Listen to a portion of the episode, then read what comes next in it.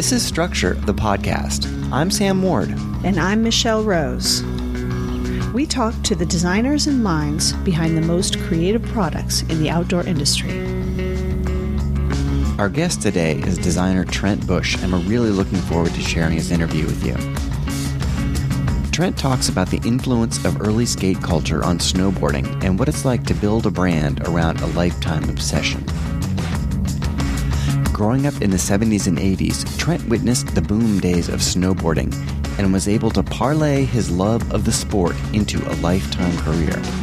With his brother and childhood friend, he founded the brand Twist and grew that company to become the number two brand in snowboarding. Later, he joined Burton to continue his design practice and gain experience working for the industry leader. We talk with Trent about building a brand from scratch, witnessing the birth of a new culture, and how pushing yourself is essential to a flourishing design career. Let's get right to it. Trent, welcome to the Struktur Podcast. Thank you very much. Welcome. We're really happy to have you here. Glad to be here. So, how did you get started snowboarding?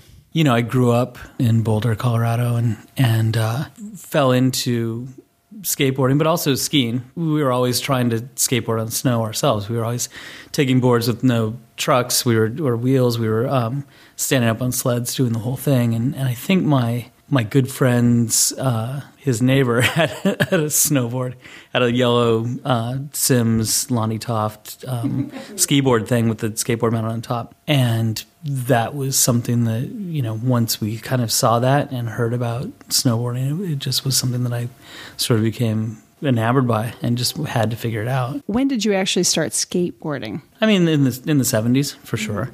Um, I remember actually vividly my my first skateboard deck that was a legit deck was a uh, Z Flex Jay Adams, which is sort of like you know that iconic board. Now I still have it. I've carried it around my my whole life, literally. Hang on to that. Yeah, yeah absolutely. Sure. It was weird because Kryptonics, I don't know if you know Kryptonics mm-hmm. wheels, yeah. but they were out of Boulder, of all things. They had started out as, um, I guess, making uh, urethane wheels for mine carts, but then somebody said, "Oh, you could probably make skateboard wheels." So was there, there, was this weird skate culture in, in Boulder of all places. One of the kids that we grew up with, his dad worked at Kryptonics, so he made a turned his room into a skateboard uh, store, like a skate shop, exactly.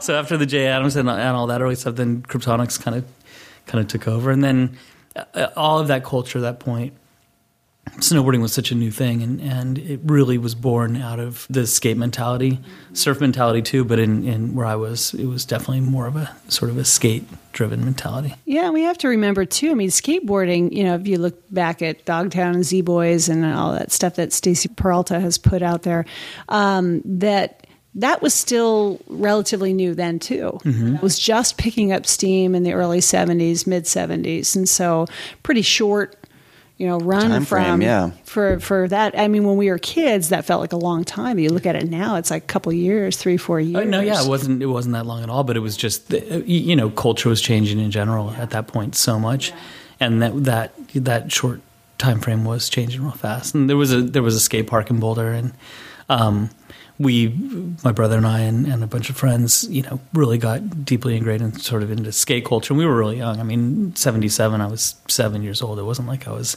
this, you know, huge skateboard guy or whatever. I was, I was literally a kid.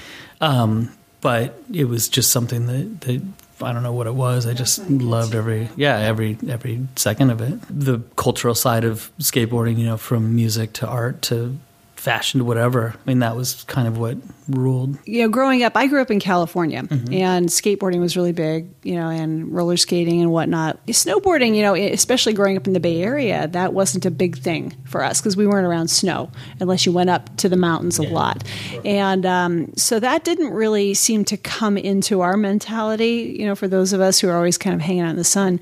Uh, until we were much older. But you know, so to me, it always felt like snowboarding came on a little later, but um, snowboarding's actually been around longer than that. It's been a yeah a long time, and, and for us, it was it was just a natural extension of, of skateboarding because you couldn't snowboard at, at ski areas. Yeah, they wouldn't let you up, or the equipment didn't work anyway. There was no there were no edges or anything like that, and so for us, especially living right in Boulder, we just hiked the foothills right around town. Like there's a the Flatirons, which is kind of the famous mountain formation in Boulder. So anytime it snowed, we'd just get our dad to drive us up to Chautauqua and we'd hike and ride powder. It was great. You know, we still go up there. Can you tell us a little bit what the uh, snowboard culture was like? It was really interesting because there were so few people. Uh, you, you know, it was the sort of insider club. We were lucky. A lot of our friends had older brothers or whatever that were really into it, and so we would hitch rides up to Loveland Pass or Berthoud Pass.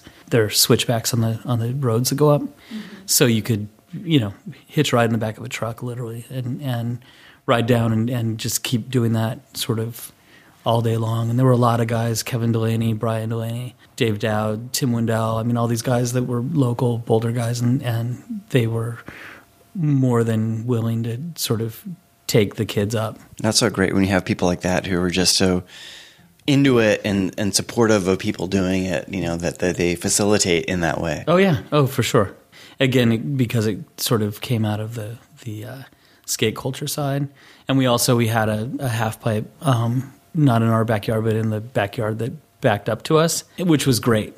And uh, this guy Joe Johnson, who was a, a pro skater out of Colorado, um, was good friends with like Kevin Staab, and, and so like you know Bones Brigade guys would come, like people would literally mm-hmm. come through yeah. and like session the ramp, and I would sit there in my window and watch these guys have these crazy sessions, wow. and so it was really you know it was really a, a really really cool time, and through that sort of skateboarding side, the skate shop started, or one of the skate shops, which is actually Bob's Toys and Hobbies, started carrying snowboards as well, you know. And good friend of mine, Fran Fran Richards, who's actually really well known in, in sort of skate and, and, snowboard world, was the guy working behind the counter. He was in college, and so you know, I'm this 12 year old kid or whatever, and got to be friends with a lot of people that you know we were actually more exposed to that side of it, the sort of business side, even at sort of that young age.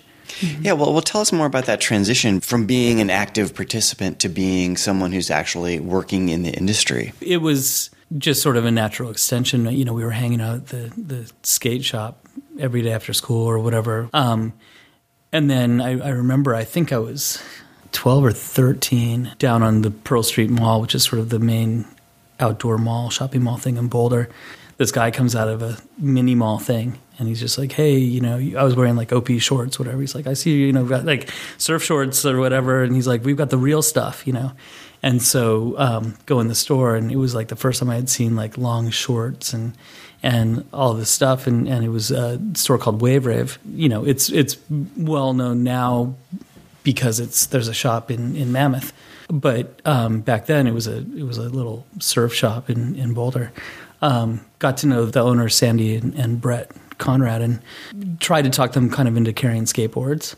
And we were pushing them, my brother and I. And I, again, I'm 13, you know, I'm, I'm this kid pushing them like, oh, you got to have skateboards, you know, you got to, you know, you got to bring in snowboards, right? And so this is, I think they brought snowboards in like 1984, maybe something like that. And uh, then I started working there. You know, got a note from my mom or something like that, and I, I think I started working there when I just when I was fourteen. You know, it, to be sort of involved in you know that's 80, 84, 85, 86 those times. You know, right when vert skating was coming on and, and all of that stuff, and the whole Bones Brigade yeah, that for, yeah. first round. But at the same time, you know, Colorado was sort of the middle ground on the snowboard side where you know Tom Sims and he was doing all of his stuff, and, and Chuck Barfoot and that, those guys in, in Southern California, and then you had Jake doing his stuff in in the East Coast, and then you had you know the whole like Winterstick thing coming out of uh, Dimitri Milovich, coming out of uh, Utah, but everything really converged sort of in Colorado. It, exactly, and it became sort of this crossroads of, of everything that was kind of going on, and so the from that the you know the early world championships started happening in Breckenridge. Breckenridge was the first mountain that really started allowing uh, snowboards at a that was a major resort. There were a few little guys, but Breckenridge was kind of you know the first to really embrace it. It was really crazy. And to kind of go back to your question, what was it like?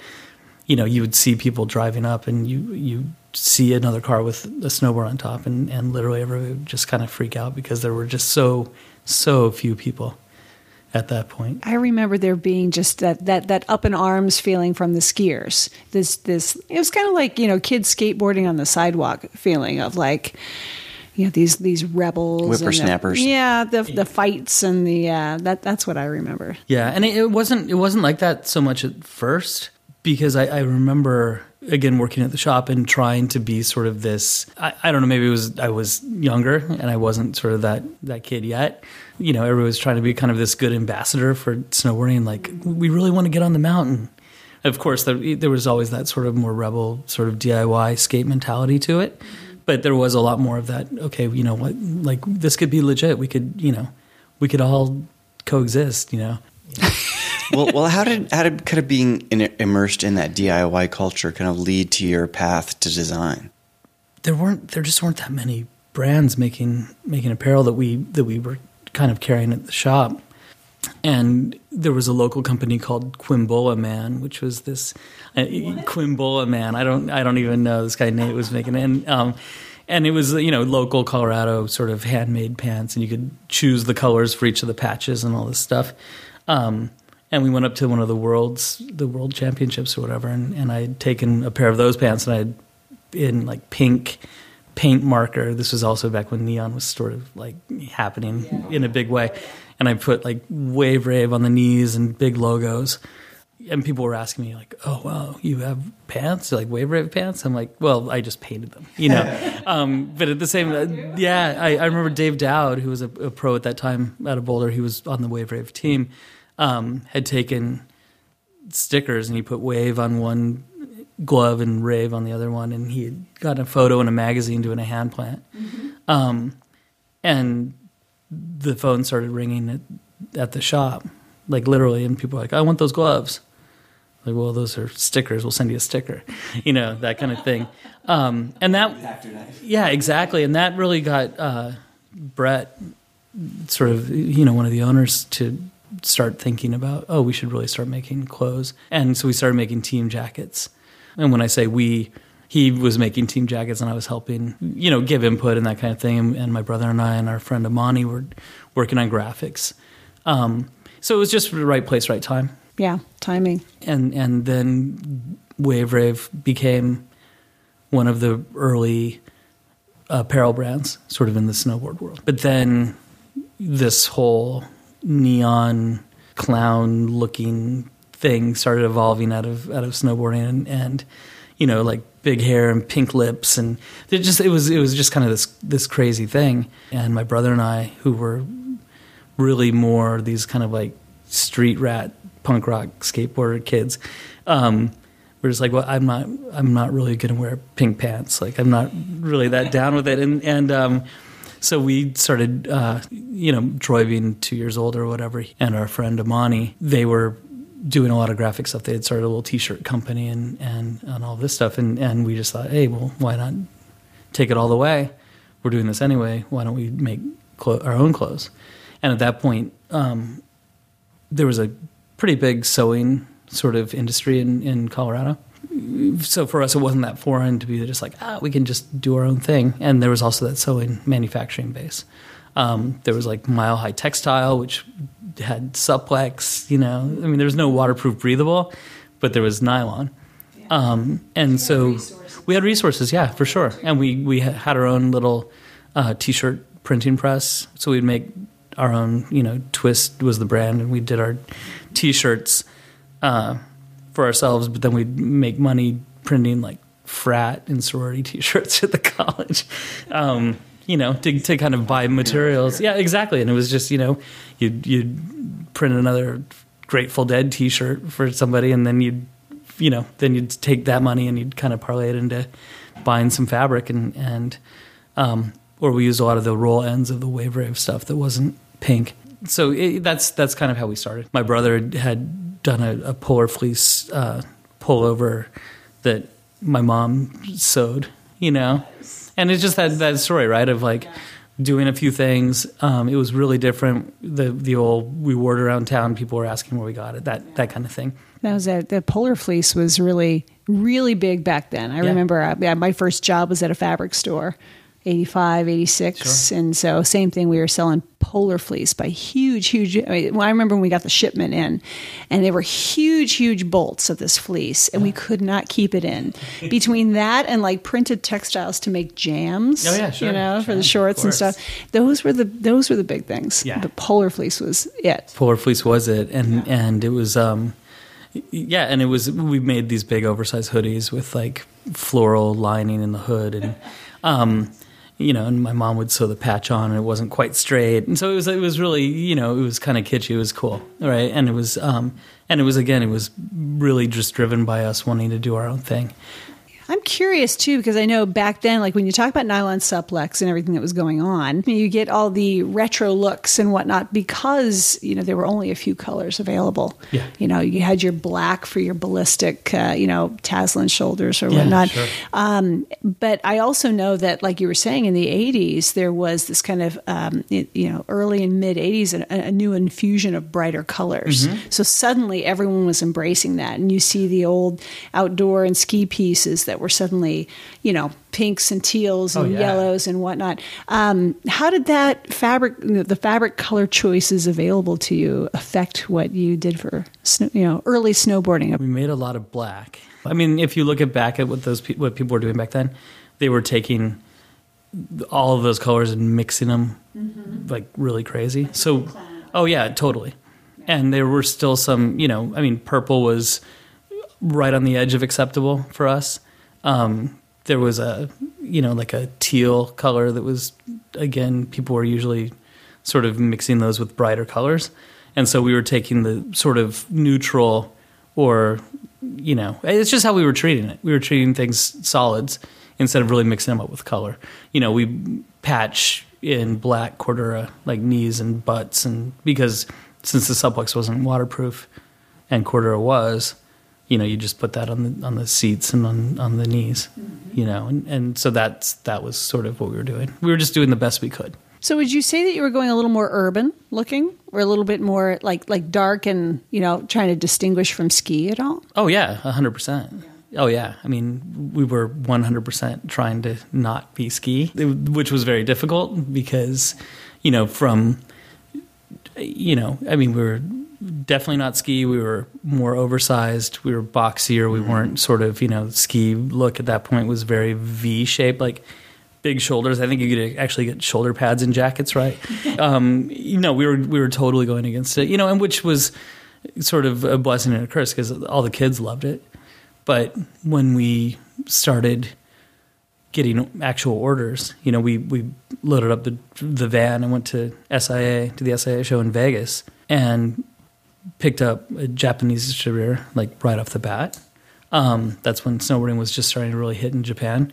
Um, and we picked up a lot of shops kind of like we went and found that hey we weren't the only ones kind of doing this because there was no internet right there was no Right. there was no real way besides like looking at magazines to know are we the only yeah are we the only ones out there you know kind of doing this and and there were a lot of people that were doing it all over the place so we got all these orders and we had no money to make them you know? So of course it's like oh, what do you do? I'll go to the bank. I remember the banker you know telling us as he's turning us down you know he's he said something like you know well i after actually asking us if we had any collateral like cattle like literally this is what we were i'm not even kidding like livestock you know? Um, and they and they uh, he just said well I, I hope you have a rich uncle. That was kind of the last words as we were getting kicked out of the bank you know? Um, and so from there it was it became this constant struggle honestly um, where it was much more about almost trying to chase money and raise money all the time than it was about you know paying attention to product or anything like that. Which I mean, it wasn't like our line was that big, um, but it was it was a struggle. It's an interesting perspective. You know, we we're hitting this a lot as we talk to people. Is that memory of, um, you know, what wasn't then when you talk about internet and how it how easy it is to find information now. Oh, yeah. Um, it, it's amazing how things got around before, but that the fact that yes, you'd have to see them on TV or in the newspaper or hear something, or somebody has to you know show you music through handing you a mixtape they make or whatnot. Um, it doesn't seem that long ago, but things have changed a lot. Oh, changed changed a lot, you know. And it was interesting because we were um, because we were sort of making it up as we went along, and and you talk to people now who look back at, at sort of what we had done with, with Twist and the things we did are things that have really come around with sort of the digital age, right? But we had the apparel thing going. We were doing film, video production. We we had sort of built this little archetype of fashion, music, art, lifestyle, culture, which really had almost nothing to do with snowboarding. But I think I think that's how culture was disseminated back then. It- it you know, I remember like, oh, uh, you know, our friend from high school or whatever, like the new he has the new Bones Brigade tape. Let's go over to his house after school and Mm-hmm. Yeah. watch it on his dad's VCR or whatever. And it's like, oh, and you and you're soaking up everything, like Yeah. from the clothes they're wearing to the stickers that are on their the boards music to the yeah, music, sure. yeah, everything. And that's what we were doing. You know, since there was no internet, and there was no way to, to sort of disseminate what we were doing. We were we started a magazine. We did the videos, and we you know we produced videotapes, and we'd send them out with our orders. We did the magazine. We sent that out. Um, we did limited edition, you know, art prints and all this different different you know sort of all these different things to because the magazines weren't covering what we were doing at that point because we had rebelled so fully against sort of mainstream snowboarding at that point and the whole neon thing and you know and sort of ushered in this whole skate driven new school mentality in in in snowboarding and that was you know nobody else was covering it. So we literally had to do it ourselves. We had to make the magazine. We had to make the videos. We had to do all the and make we made mixtapes literally you know d- down to that point That's almost like I mean, I, I, like I said, I think we forget about that. It's, I mean, it's nice to talk about this because it's that memory of going, oh yeah, like, and and you're looking back on it and you're seeing the value Yeah. of doing that or the importance of why you had to do it. When when you're doing it back then, you don't necessarily you're not necessarily thinking about that, but that's almost come around. Like Mm-hmm. That's what people are doing again now in trying to create storytelling and Sure. identities in a whole new way. and it was a it was a good way for us to kind of try to one up everybody else that was around us, right? Because it was just like, oh, you know, it was really funny. Um, Dave England, you know, who's one of the Jackass guys, he was one of my roommates back then, and um, he was doing all that stuff anyway. But he had started the world's smallest snowboard magazine called Skin Tight, and it was like two and a half inches tall by an inch and a half wide or something like that, you know. To, um, and you know, and actually it goes the other way around. We started Crucial Leisure, which was this giant tabloid sized thing, and it was we always claimed it was the world's largest snowboard magazine, just like literally in size, but it was just kind of this joke. And so he decided he was going to start the world's smallest snowboard magazine and started Skin Tight. And so it was like, it, but it was fun, you know. And that, the whole snowboard industry was was much more like that to a point. At that point, people were sort of pushing each other to progress and sharing ideas. It wasn't a it wasn't a business by by any means. A- And at that point, while you're you know while you're trying to you know drive what you're doing forward without the help of the banks, Mm-hmm. um, how did you get better at what you were doing? uh, trial and error. You know, I mean, literally, and looking at sort of other things that were going on. I mean, it was a really, it's just such a strange time because, like you're saying, all the things that we take for granted now, we didn't take for granted at all. I mean, it wasn't even, it didn't exist. You know, you look at things like pit zips and powder skirts and and actual waterproof breathable fabrics. I mean, that stuff was really just starting to happen a little bit in mountaineering. Even in ski wear, there were, you know, there, some of that was was happening a bit, but it wasn't like it is today. And so you would you would just have to sort of discover. You'd have to see what other people are doing. You know, I think we did the first pit zips in a snowboard jacket. I know we did the first waist gaiter. The biggest thing we ever did was we made women's specific snowboard clothing, and that was like Twist was like the first brand that actually had women's jackets and women's pants. You know, which it, it didn't hurt that my wife, now wife, was my girlfriend. Then she was. Mm-hmm. You know, that's how I I met her. Like I sponsored her.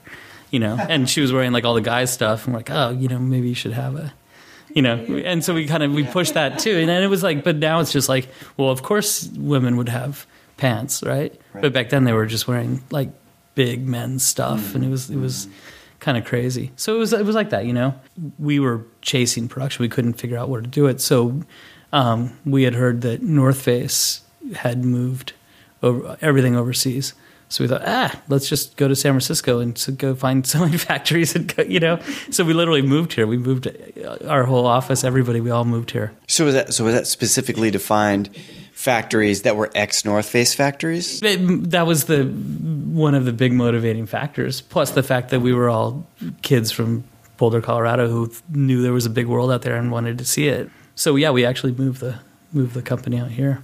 Well, that's another thing that people do forget um, is becoming more aware to folks as they talk about a Made in America movement. Is that um, things did move offshore not that long ago and Yeah. really, really fast. really fast. And and it's funny because we got here and for some reason we thought, oh, yeah, we're this big snowboard. We, at that point, we were actually one of the main brands in snowboarding. We were second.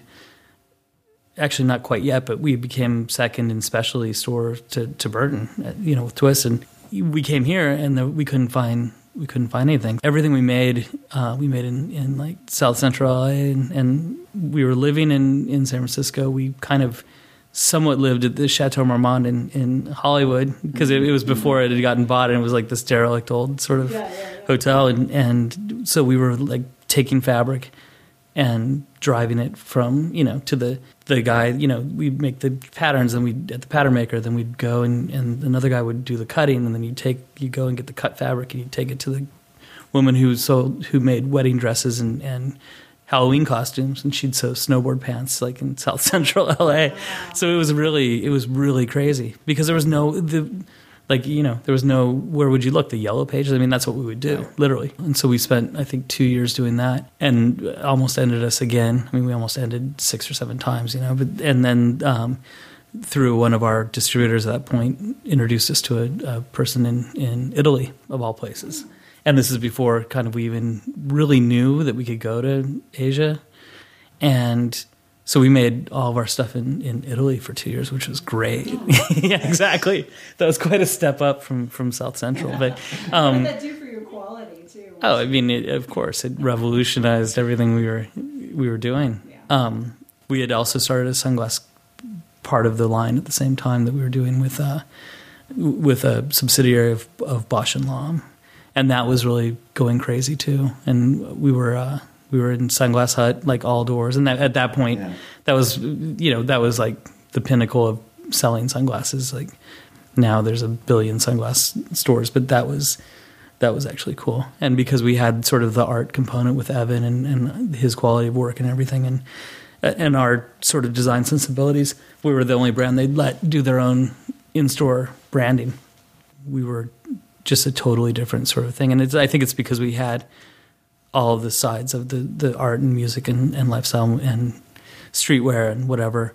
We were sort of doing all those things, and they, they just they liked it. So And you can't fake that kind of stuff. and back then it was all so new for people. It was really, it was a, again, you know, just interesting time because you could, it, you didn't know how to do anything, but you could do anything, right? Like anything you thought you could do, you just go out and figure out a way to do it.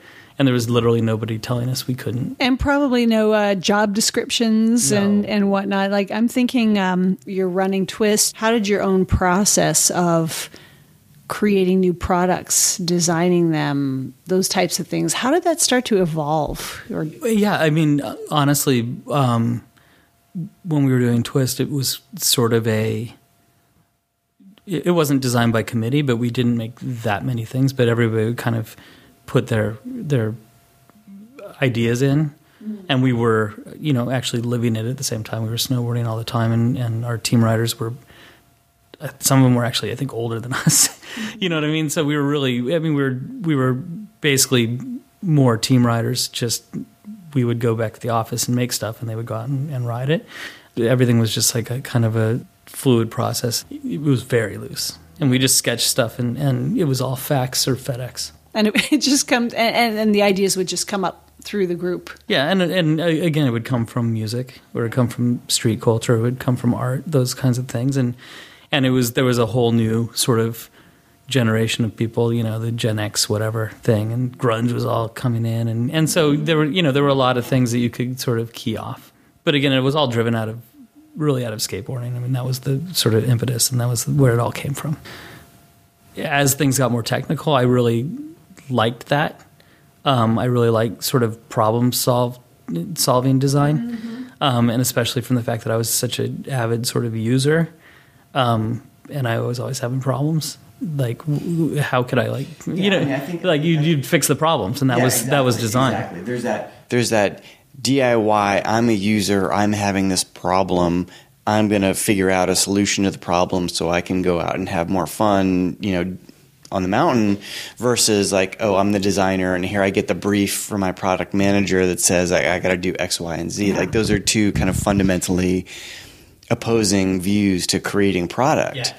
and uh, and you probably worked in both of those environments. I didn't even know what a design brief was until a few years ago. yeah. No, but honestly, there, there were no design briefs. Yeah. It was like, well, we kind of need a jacket with a hood. Okay, well, can we make one with a pullover and a full zip? Yeah. Well, we kind of need something that's warm. Tarquin Robbins, one of our writers, came in with a Chicago Bulls starter jacket. It's like, I want this, you know? It's like, okay. So we made basically the first puffy jacket in, in snowboarding. I mean, literally, that's a, that was that was the brief. Right. You know, I we had I, I remember Dave England um, went on a trip to like Alaska or something, and he went in, in some samples we had made, and, and the fabric company had had messed up all of, and this was like early waterproof breathable days, and they the whole coating side, and you know, it was fine when it got wet. It was fine when it got cold. When it got cold and wet, it would disintegrate. And he was in Alaska, right? And he's he came in and he like threw the jacket at us. He's like, "I'm done. I can't take this," you know. And, and those are the hard lessons you learn, right? Yeah. Yeah. Um, and those hurt. Like you know, Dave was a great friend, and I didn't really want him to not be on Twist anymore. But the product was was not good at that point, you know, or that particular set that he had was really not good. So we fixed the problem. It was all trial and error. We had the clothing line. That's when we were sort of second in, to, to Burton in, in specialty. We had the sunglass thing going. We had, through all of the earlier dealings, trying to find the money, um, forced to make choices along the way. I mean, everybody is, I guess. And, and uh, we didn't have a lot of options, and we ended up being financed from a company in, in Japan who was also our distributor at that point. We had a party with Interview Magazine um, in Soho and like this big relaunch, and it was this just crazy party, whatever. And like we literally thought we were like on top of the world, right? and that was in like '97, and and um, that was when the Japanese economy mm-hmm. really fell apart. And there was a publicly traded company, and, and the you know our brand was sort of a pet project of the president's son, and we get a call, you know, literally two days after this party, and like we're literally on top, right? And a call saying, "Hey, you know, uh, you know that million dollars you've, you've burned through this year to get to this point, just pay it back. And you know, we tried, but we can't invest in your company anymore. And and it was like it was like that kind of a phone call.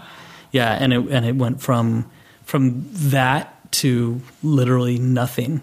In they gave us like a week to come up with the money, and in the end, we we traded the. Uh, the trademarks for our personal guarantees that my brother and I had signed um, which it's funny to laugh about now. At the time, it was it was pretty hard lesson, right? And we didn't have a lot of a lot of choices, and so it, it you know it forced us to sort of get our act together.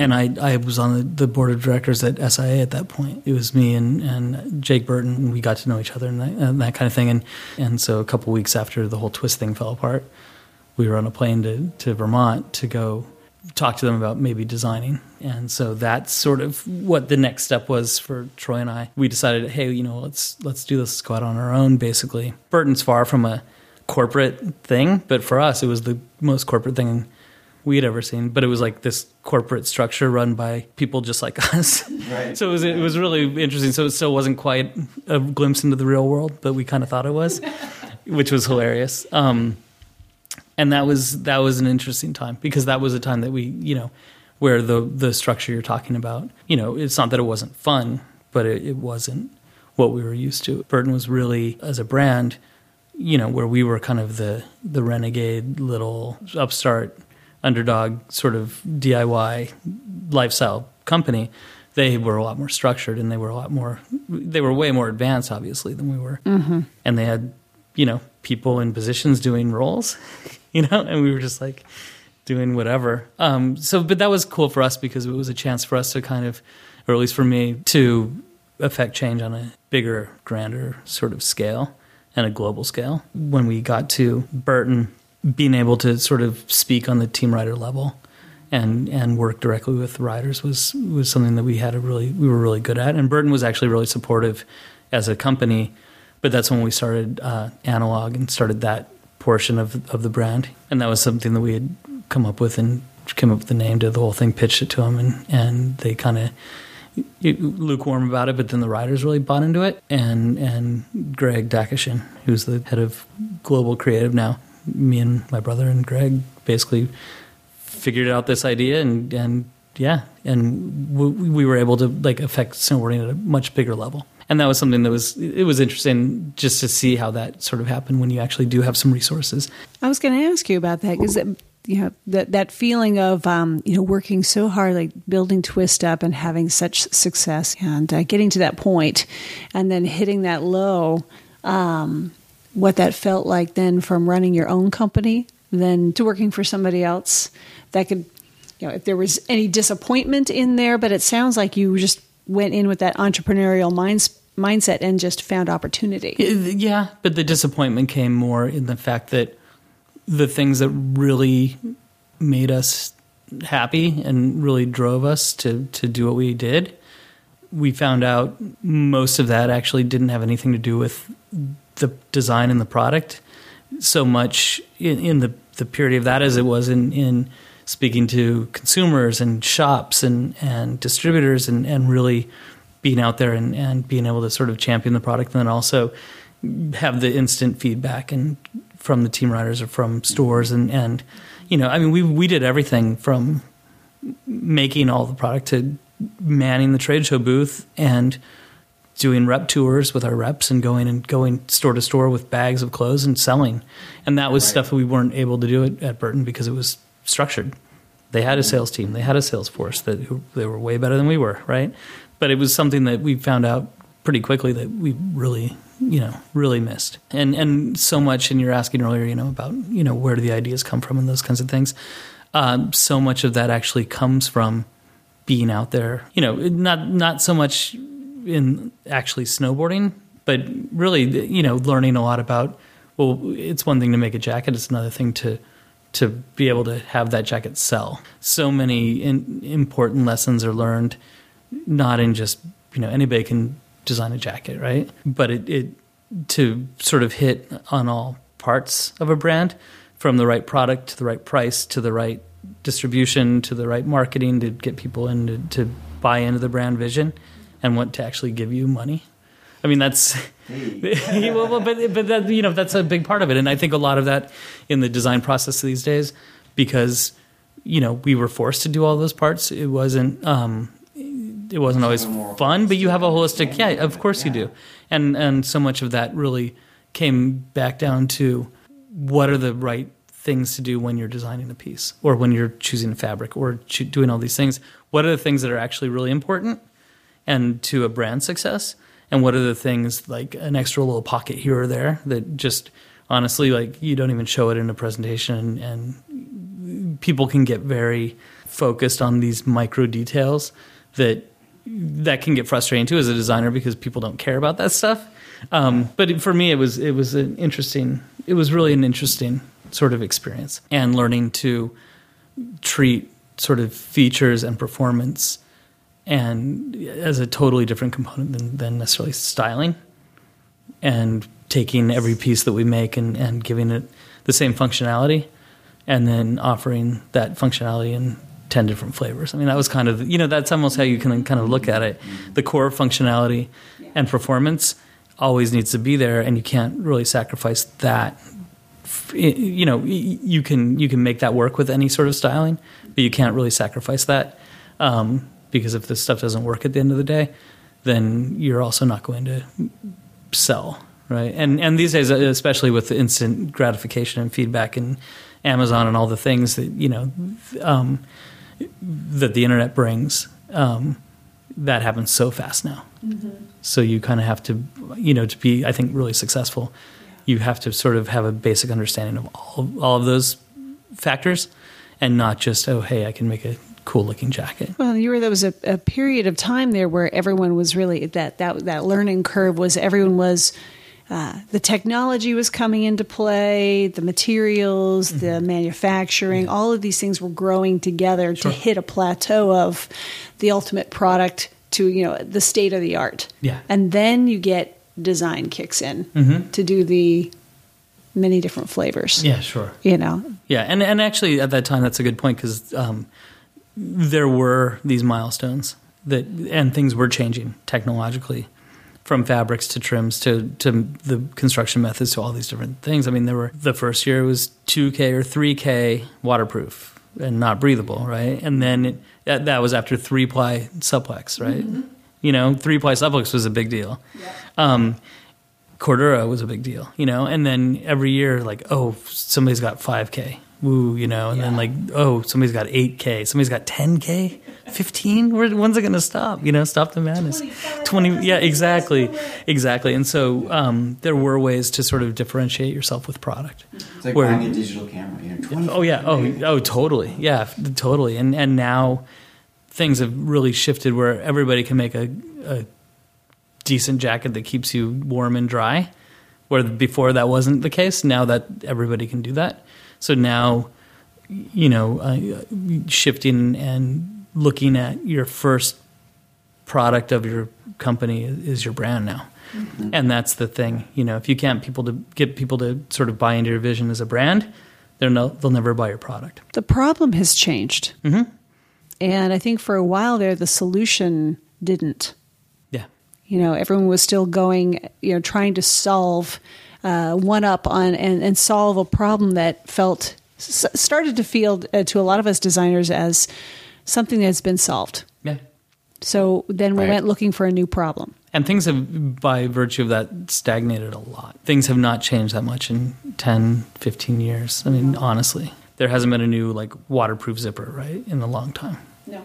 You know, and that sort of changed, yeah, that sort of changed everything, right? And then now everything's got waterproof zippers on it, and everything looks the same. And you, you hold up 10 brands, and you really don't know what, you know, and everyone's looking for the next big thing. Yeah. What is the next big thing? That's been, I, I, and unfortunately for for much of my design career, that has been the big question. What is the next big thing? Design us the next big thing, and, and it's a, it's it's impossible to do that, really. You know, unless you really have a serious uh, problem to solve. Mm-hmm. So it really has been more of a problem of identity um, and uh, and sales. Yeah, it feels like and acceptance too. I mean, you you can't go so far out of what's sort of considered norm, right? To mm-hmm. or else it, it, you know, which is I mean, so everybody's gotten sort of in this culture of being safe yeah. mm-hmm. and really relying on on sales, marketing, distribution.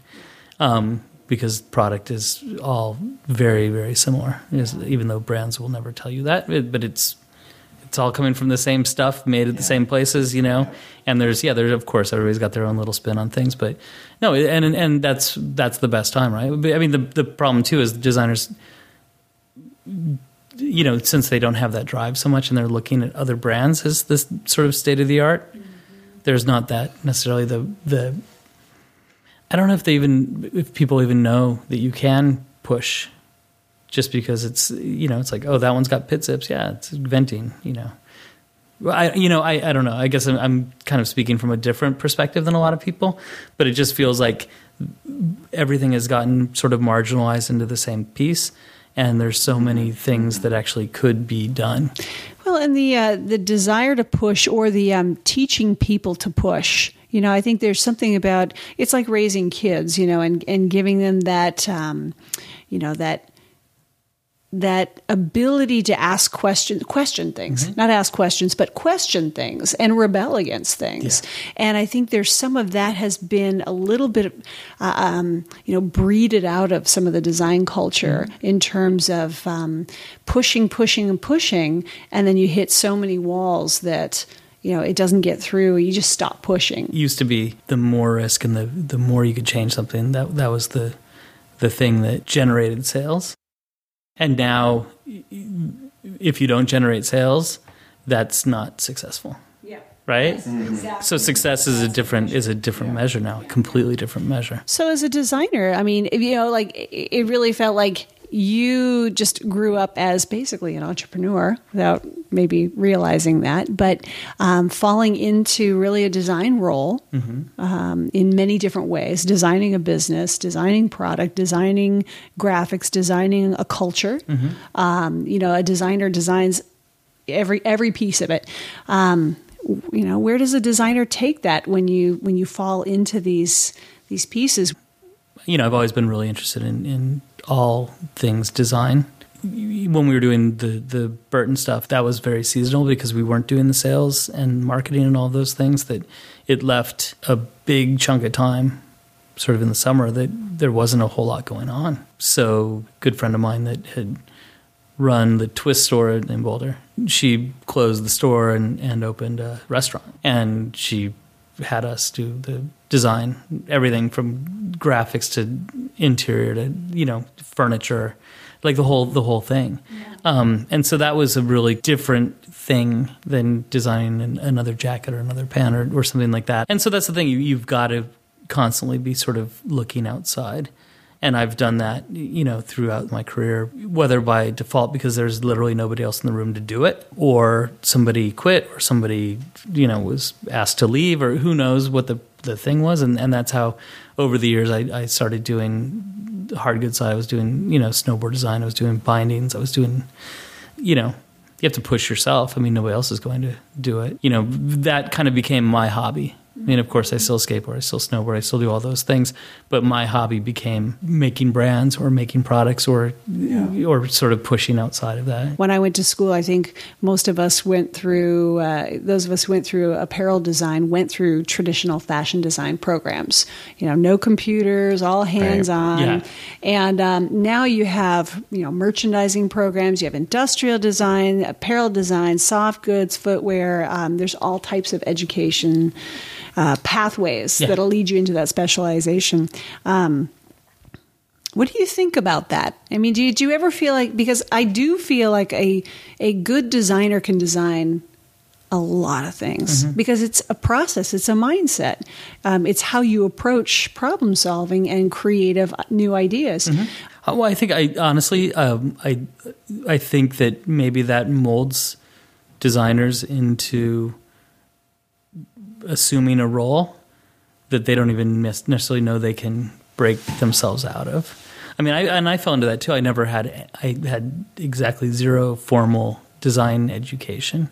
In fact, when when my brother and, and Amani were in the design program at, University of Colorado, they were teaching them how to do uh, layout, ad layout and stuff with Rubylith and Letraset mm-hmm. type and all hand done.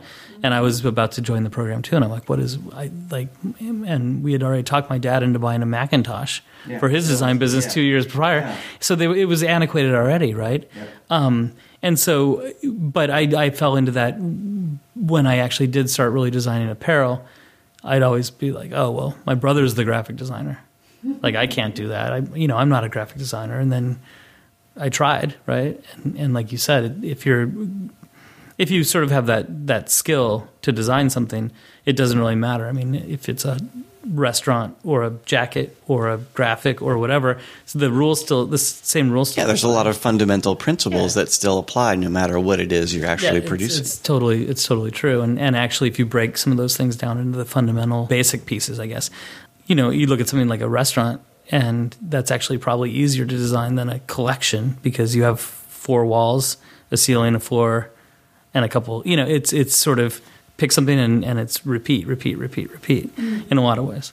Um, and that maybe is oversimplifying, and maybe that's why I'm not a restaurant designer by trade because I'm maybe not that good at it. But the restaurant that we did is still there 20 years later and it's still cranking. You know, so it's it's. I think people put themselves in in their own sort of box, and I think that that's what maybe design education these days is, is sort of so specialized that it, it maybe isn't giving the broad enough view. And it pe- puts people in a box of, oh, I'm, I'm an accessories designer. It's like, well, good. And I'm sure you're very good at it, but there's a big world out there, and there are a lot of other things you could you could become a better accessories designer by trying to do some graphic design or, or you know that kind of thing. And, and I, I don't think people should necessarily limit themselves. I think that's important for people to keep in mind that there really are no rules. Yeah, and I think the thing about uh, designers is that they're able to, you know, you're solving a problem, and it's about how do you go find out what you need to know. You know, as a, as an apparel designer, if somebody wants me to design a chair, you know, I know what I don't know, mm-hmm. and I know where to find, you know, what I need to know to design a chair. Yeah, sure. Um, it's not going to be as good as if I design chairs for 20 years and, Yeah. ex- and keep layering upon my knowledge. Yeah. But I can design Or- you a chair. maybe you'll take a different, totally different approach, and maybe it'll be better. Exactly. And that's what I've found in some of the Yeah. stuff that I've done. That it's actually been really beneficial to have that sort of design fundamental baseline, right? And apply that knowledge to a totally different category. And um, you know, at least in my mind, I've been successful. I don't know if the you know the world would prove that out in in volume of sales, but I've made some pretty cool stuff. well, then tell us a, bit, a little bit about uh, your your current business of Nightmare Snowboards and how that's uh, uh, Yeah, it's just like it influenced sounds. by all this.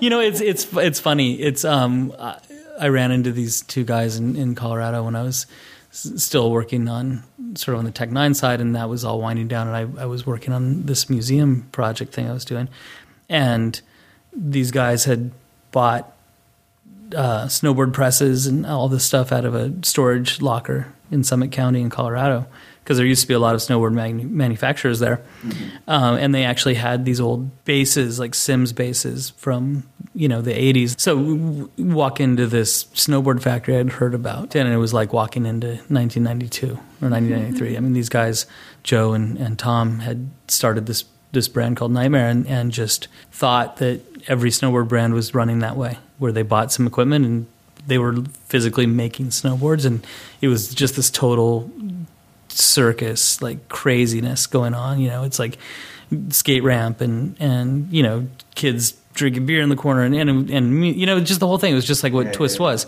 and they were doing it themselves because that's what how they thought it was done. And I just I like totally fell in love with it, and and, and they asked me to sort of be involved because they knew I had been around snowboarding for a long time and, and could help them hopefully point them in the right direction. Um, and so that's, I mean, that's what it is. It's, and again, it's, it's going back to the super DIY skate driven roots that I think has also been lost. A lot of that passion, you know, if you ask, you know, what is snowboarding now? Snowboarding is something that is inspired by snowboarding, where when I was starting, snowboarding was something that was inspired by skateboarding and Right. culture, Right. not inspired by itself Right. and that's a huge point of differentiation. And so this is a chance to sort of take that raw side of it back and do it for the kids because now we can actually speak directly to them. Now we don't also have to wait for a retailer to necessarily love what we're doing and buy into that to be able to get that to the kids. We can just go straight to the kids and they can come straight to us. And so that's been the biggest sort of change. You know, it keeps my design skills sort of sharp and, and relevant because I'm still hanging out with 20 year old kids, you know, um, and nothing keeps you, yeah, it, it helps a lot, of course. And, it, and if you want to stay relevant in, in everything you do, you know, nothing does that better. It's like Yeah. these guys just resurrected the lifestyle. It's, yeah, it, I call it twist part two because it, it kind of is, you know, and I spent, you know, so many years trying to replicate that and there, there's no way you can. But with these guys, because it is totally, they're just as green sort of at, at the business side of it as we were when we were starting Twist. It, it's really refreshing. And so the, everything they're doing is kind of for the right reason. Right. And it's pure. And, and they do, cattle do they, have? They, they've got no cattle, you know. So if anybody out there wants to invest in a little tiny snowboard company, uh, give me a call. And that's so much of the the enjoyment and, and thrill and kind of the whole thing is going from nothing to having something, not just the having of something part. It's that journey in between. yeah. So Well, thank you. I think that's a really good place to wrap it up. Yeah, thank you so much Absolutely. for coming. We're always so happy to talk with you. I, there's so much knowledge and, and experience that you have that uh, I think our audience will be really, really interested and excited to hear too. So great. I hope so. thank, you. Yeah, thank you. This podcast is a project of Struktur Event, the creative conference for the active, outdoor, and urban design industry. For more information about the podcast or the conference, check out our website at strukturevent.com. If you enjoyed this podcast, please give us a rating on iTunes and tell your friends. Thanks for listening.